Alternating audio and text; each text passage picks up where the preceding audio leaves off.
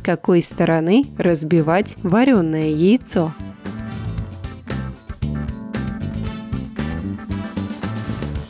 Это только в произведении Джонатана Свифта «Путешествие Гулливера, спор остроконечников и тупоконечников мог спровоцировать войну».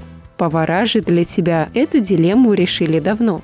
Большинство из них разбивают вареное яйцо с тупой стороны, так как именно там находится воздушный мешок, убрав который, можно вместе с внутренней пленкой легко удалить скорлупу. Если же разбивать яйцо с острой стороны, очистить его значительно труднее. Вместе со скорлупой могут отходить и куски белка, что не экономно, некрасиво и неправильно. Также не стоит забывать перед очисткой опустить яйца в холодную воду. Так будет проще снять с них скорлупу.